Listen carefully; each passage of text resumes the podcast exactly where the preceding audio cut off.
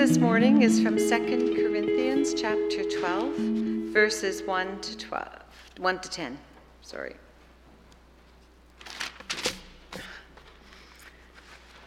Paul's visions and revelations. I am obliged to boast. It does no good, but I shall go on to tell of visions and revelations granted by the Lord. I know a Christian man who 14 years ago, whether in the body or out of it, I do not know, God knows, was caught up as far as the third heaven. And I know that this same man, whether in the body or out of it, I do not know, but God knows, was caught up into paradise and heard words so secret that human lips may not repeat them. About such a man as that I am ready to boast, but I will not boast on my own account except of my weaknesses. If I should choose to boast, it would not be the boast of a fool, for I should be speaking the truth. But I refrain because I should not like anyone to form an estimate of me which goes beyond the evidence of his own eyes and ears. And so, to keep me from being unduly elated by the magnificence of such revelations, I was given a sharp physical pain which came as Satan's message to bruise me. This was to save me from being unduly elated. Three times I begged the Lord to rid me of it, but his answer was, My grace is all you need. Power comes to its full strength in weakness. I shall therefore prefer to find my joy and pride in the very things that are my weakness and then the power of Christ will come and rest upon me. Hence, I am well content, for Christ's sake, with weakness, contempt, persecution, hardship, and frustration. For when I am weak, then I am strong. The word of the Lord.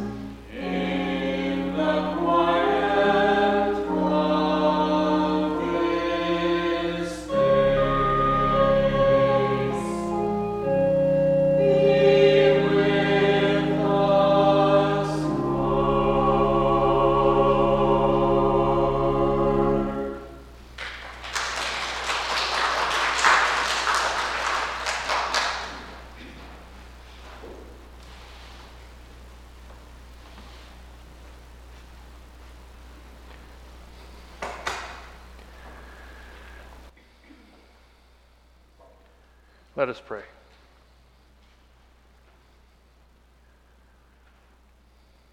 Almighty God, be with us. Join with us. Speak to us. May the words of my mouth and the meditation of all our hearts be acceptable in your sight, you who are our rock, our strength, and our Redeemer. Amen. Have you ever been on the receiving end of unexpected kindness? I remember we had been here in Sydney Mines for a couple of years, and we had taken a drive around the trail or something like that. And on the way home, we stopped at a local restaurant for a bite to eat. And so when we will go in there, there is another pastor and his wife enjoying a meal. Now, up to this point, I had only met the man maybe twice, but we had a short chat while we waited for a meal and, and they enjoyed theirs. And I haven't seen the man since, I'm pretty sure. I don't remember seeing him in the last eight or nine years. But when he got up to leave to pay his bill, he stopped by our table and said, I'm paying for your bill. Essentially, the stranger offered to pay for our dinner. I was quite shocked, really, at his kindness and his generosity. He told me on his way out that he remembers starting out in ministry on his own with a young family, and he just wanted to help us out a little bit. Unexpected kindness shows up in all kinds of places. And it not only feels good to receive it, it also feels good when we give it, doesn't it? Knowing you've helped someone, whether it's buying them a meal or just making their day a little bit brighter, it feels good. But what I'm going to focus on today is the receiving end how it feels to receive. When the pastor paid for our meal, I, I felt humbled that he would do such a thing for us. I felt a respect. I felt honored that he would think so much of us to do this, and, and I felt encouraged. Now, there are some days when we just don't feel worthy, right? There's just nothing going your way. The best you can do is just try to stay out of your own way. Nothing's going as planned. The day falls apart. You just want to throw your hands up in the air and say, God, I give up. And let's be honest, you probably had a number of those days during the pandemic, right? I mean, I think I had a couple just last week myself. Where you just want to, you just keep repeating to yourself, what is the point? I think we've all been there. And maybe there is no point. Maybe we just keep doing things because that's the way we're used to doing things. Maybe we're just sitting on this spinning ball in this vast universe and there is no point. Or maybe there is. Maybe there is something even greater than we can understand about this universe. And I believe that somehow we have an important part to play. And when I say we, I don't mean humankind, I mean we, as in you, as in me. We all have an important part to play in all of this. And it begins with kind of trying to gain a greater understanding of this gift we've been given. Something we, we know about, but we don't fully understand and may never fully understand while we're on this earth. And that is an, an, an, an unexpected gift. It is an important gift given to us from God, which is His grace. And by grace, I want us to understand that there are two types of grace that we experience. And Dietrich Bonhoeffer calls them cheap grace and costly grace. Cheap grace is kind of when we think, well, everyone else is doing it. It is a way of living in the world that is rejecting God's call for us how to live. It is justifying the sin without identifying and dealing with the source of the sin or even the motivation of the sinner. It's living with the kind of attitude, well, God's going to forgive me anyway, so I might as well have fun while I'm doing it. But that's not what grace from God truly is.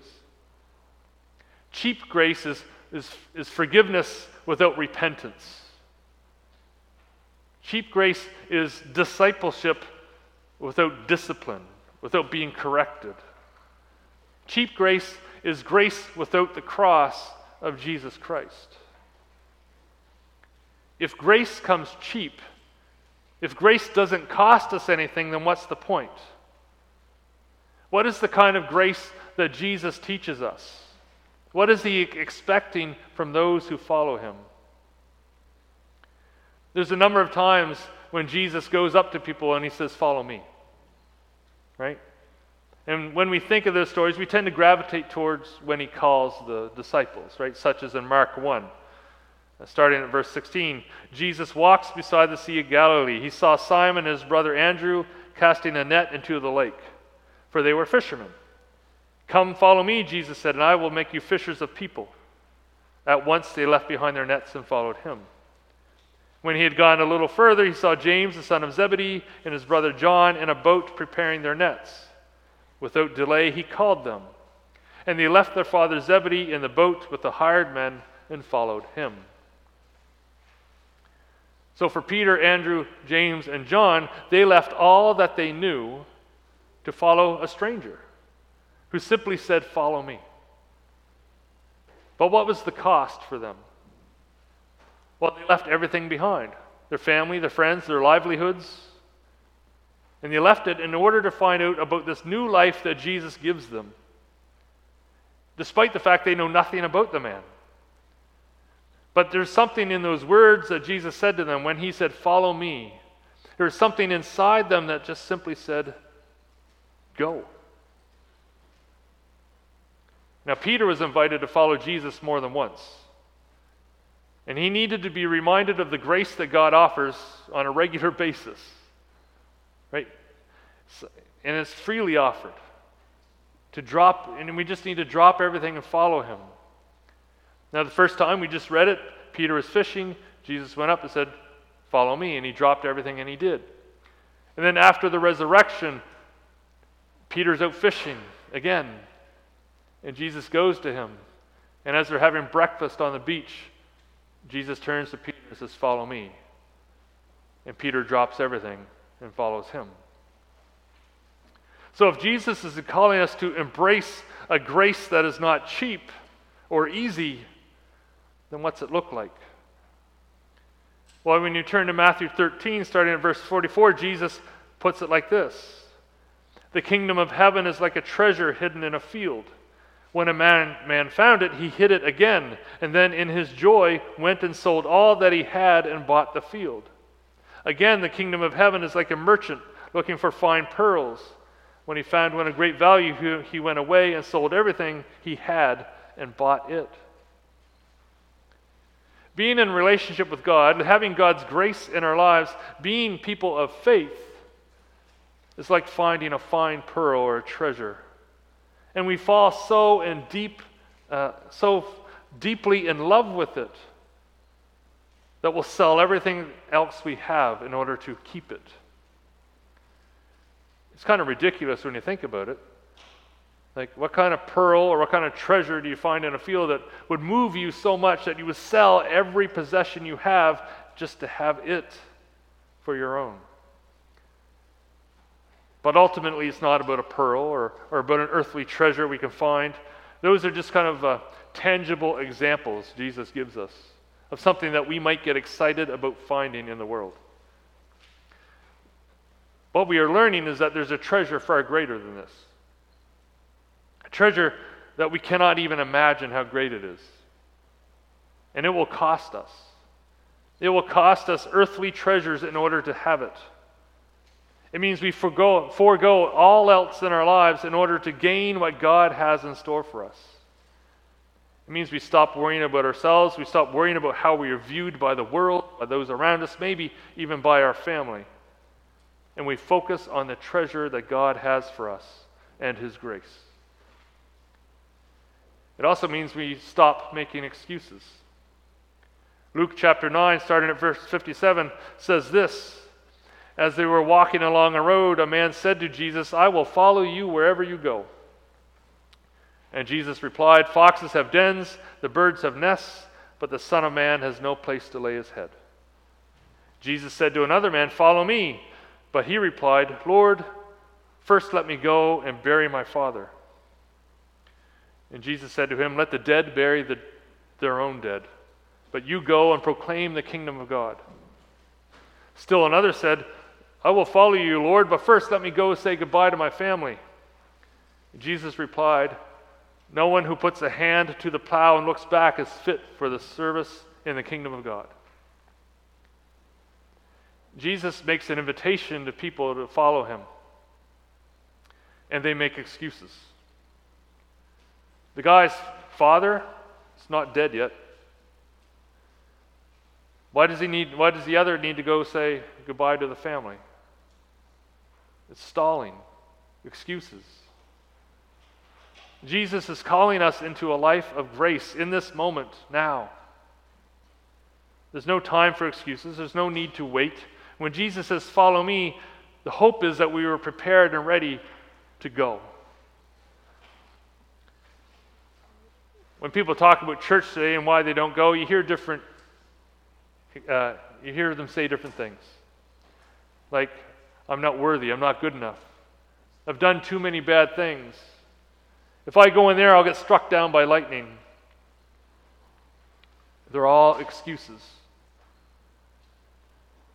When we look at the life of the Apostle Paul and we realize what he had done for a good part of his young life, about how he hunted, arrested, and killed Christians, do you think Paul's not worthy?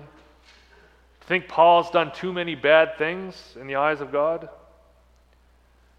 Yet Paul has an incredible transformation to the point where he's so moved. He goes to a house where the disciples, the apostles, are staying, and they're scared because they have seen and heard what he has done to their fellow brothers and sisters in the church. Yet he goes because Jesus has transformed him from his evil ways and into the service of God. And without Paul, we wouldn't have much of our New Testament. And Paul even writes, he writes in 2 Paul, uh, 2 Corinthians 12, he says, In order to keep me from being conceited, I was given a thorn in my flesh, a messenger of Satan to torment me. Three times I pleaded with the Lord to take it from me, but he said to me, My grace is sufficient for you. My power is made perfect in weakness. Therefore, I will boast all the more gladly about my weaknesses, so that Christ's power may rest on me. That is why, for Christ's sake, I delight in weaknesses, in insults, in hardships, in persecutions, in difficulties. For when I am weak, then I am strong. When Paul pleads to God to take that thorn out of his side, whatever it is that's inflicting him, what does God tell him? My grace is sufficient for you. My power is made perfect in weakness. And Paul goes on to say, For when I am weak, then I am strong. This is not cheap grace. This is the kind of grace that where Paul's even thinking, what's going on? Why is my life hard? For us, it might be, why can't we do what our neighbors do? Why can't I have what they have? It's God's grace, His true grace, because it costs us our earthly treasures so that we can gain a heavenly treasure. We're not called to live as society calls us to live. We're called to live as God would have us live. Cheap grace does not get us there. Cheap grace robs us of a deep, intimate, meaningful relationship with our living God, our Heavenly Father, because it ignores the sacrifice Jesus makes for us as he invites us to be one with God through him. Costly grace, real grace, means we understand the power of the cross and we seek to follow it, Jesus. And we recognize that the cross is where Jesus paid it all, where he gave his life so we may live. In Mark chapter 8, Jesus has this conversation with his disciples, starting at verse 31. Jesus then began to teach them that the Son of Man must suffer many things and be rejected by the elders, the chief priests, and the teachers of the law, and that he must be killed and after three days rise again. He spoke plainly about this, and Peter took him aside and began to rebuke him. But then Jesus turned and looked at his disciples, and he rebuked Peter. Get behind me, Satan, he said. You do not have in mind the concerns of God, but merely human concerns. Then he called to the crowd. Uh, he called the crowd to him along with the disciples and said, Whoever wants to be my disciple must deny themselves, take up their cross, and follow me. Whoever wants to save their life will lose it, but whoever loses their life for me and for the gospel will save it. What good is it for someone to gain the whole world yet forfeit their soul? Or what can anyone give in exchange for their soul? If anyone is ashamed of me and my words in this adulterous and sinful generation, the Son of Man will be ashamed of them when he comes in his Father's glory with the holy angels. Jesus says many times that following him is not the easy way of life. If you want what the world offers, if you want riches and fame and all that's associated with it, go get it. It's yours for the taking. But it will cost you your soul. But if you want to follow Jesus, then you need to deny these urges. You need to turn away from these temptations. You need to leave the desires of the world behind and become his disciple. Learning, how, learning how to live by God's standards and not the standards of the world. Yes, it does not come cheap, it does not come easy, but the reward is worth it. The reward is eternal life in the presence of our God in his heavenly kingdom for eternity. Now, shortly, we're going to celebrate communion together. Communion is the celebration in remembrance of the final meal that Jesus instituted with his friends on the night he was betrayed, on the night before he was, his arrest, his trial, and his execution. It is the meal where Jesus takes the bread and says, This is my body broken for you.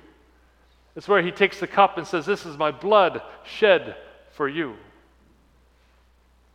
It is his body, his bones, his, his, his blood that is broken and shed that he sacrifices for you.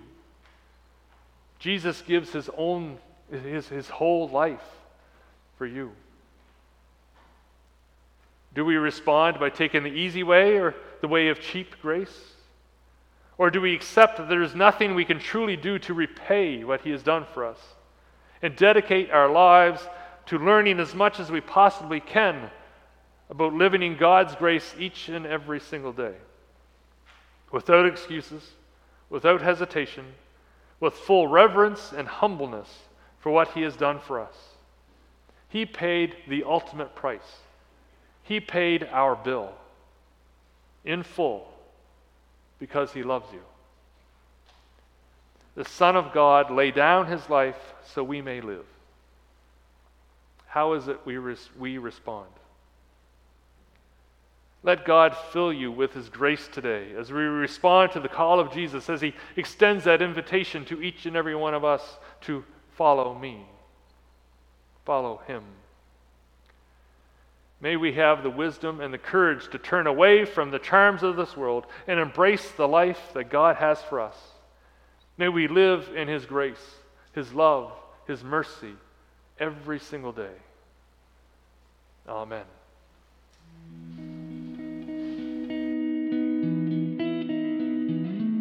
Thank you for listening to Be Still and Know, a ministry of Carmen United Church in Sydney Mines. To learn more about our ministry, please visit our website www.carmenunited.ca. May God bless you this day.